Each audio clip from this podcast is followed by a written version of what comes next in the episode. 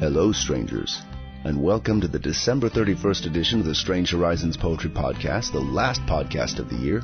I'm your host, Ciro Faienza, and this week we're bringing you four poems.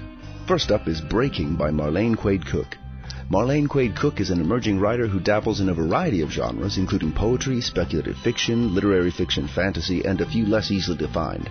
A former visual artist and classical ballet teacher, she is adapting to a change of lifestyle after several progressions of Ehlers-Danlos syndrome left her with decreased mobility and function. Marlane and her husband caregiver Jonathan parent two children who also have EDS. She is volunteer director of a small inclusive community ballet program in northwest Montana.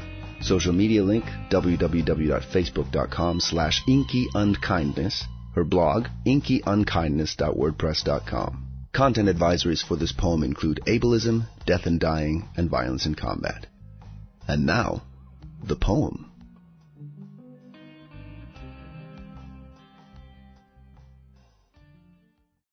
Breaking by Marlane Quade Cook. Are you there? Where are you now? I've been searching for you since it began. It seems I lost you a lifetime ago and this minefield is long. I thought going through hell with you would mean something. I gave you all I had, even that tiny corner of my soul I wasn't using just then. So where are you now? I thought we were supposed to fight the dragons together. But I've been splattered too many times to trust, and too many friends are gone. So I wait and load, load and wait. I've been broken too, but it won't matter much longer. This leg I drag won't hold me back from the firestorm. They're coming now. And I don't mind. I'm numb to terror and used to standing all alone when I can stand. I locked out the wasteland, but they'll come. Claws will scrape the metal, fangs will part for the howl. They'll charge and rend and batter down this flimsy shield. Ready, ready and waiting with more fire than they can imagine. Monsters at the door. But I will blaze a wall for them when they break it down. And when the guns are spent, there's more. Far more in me. Time to burn bright. One last time. One last fight break it down. I've been waiting too long.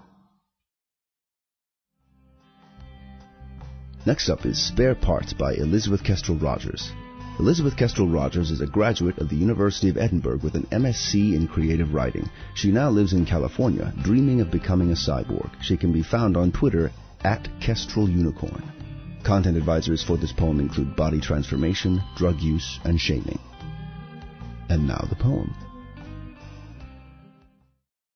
Spare Parts by Elizabeth Kestrel Rogers. You on your first lungs? The original, some parts still tinted pink, the rest green and clogged. It would be so easy, she thinks, to ask for a replacement. Human, maybe.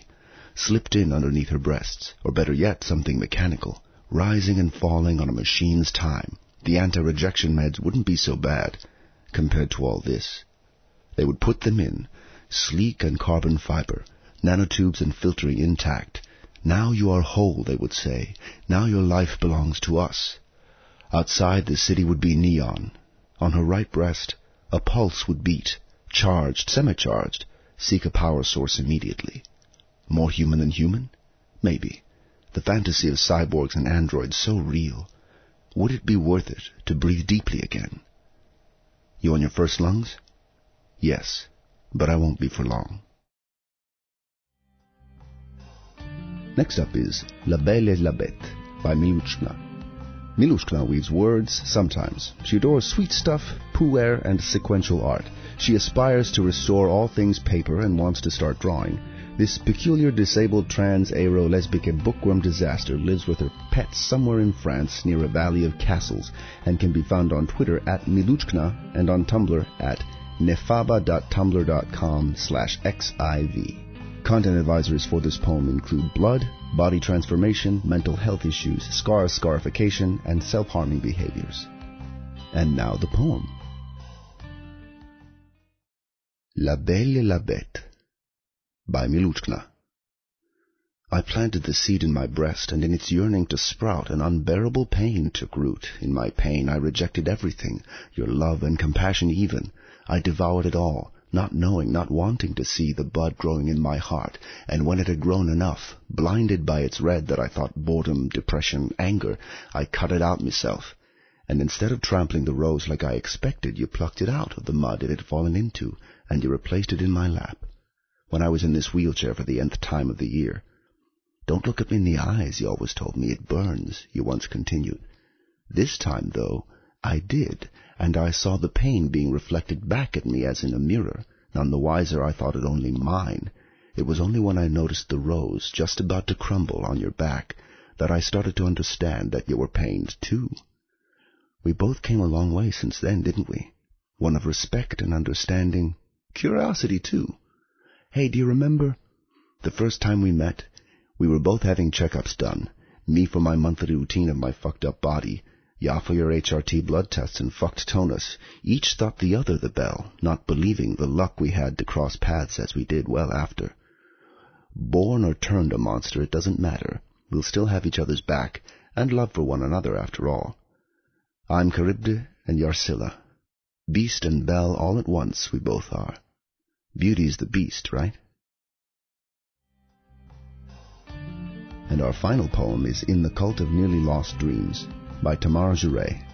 Tamara Jerée is a queer disabled black femme.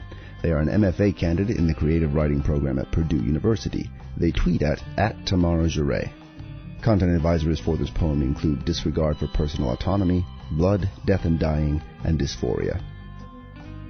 And now, the poem. In the Cult of Nearly Lost Dreams by Tamara Jerée. A devil licks an angel's wings and conceives a holiday of feathers. A god's fangs drip blood for initiates to solemnly sponge from the carpet. A wilted bloom is a monstrous wish and a generous offering on an empty marble dais. One initiate dreams of the time their mom pulled out their dad's intestines. Another has such rapturous dreams she forgets her dad ever had intestines, ever was a body. In the cult of nearly lost dreams, advanced dreamers become dreams for initiates who walk five paces behind their own footsteps, who are so near death from all the dreaming they haunt their houses while sleeping. An advanced dreamer slithers with forked tongue out tasting their own aimless circles and the bitter tang of the dream he'll become for an initiate who watches consciousness unravel around her. She finds shavings of scapulae, entire woodlands of Capricorn-fulfilled childhood premonitions, the prints of her hands, where she walked unconscious.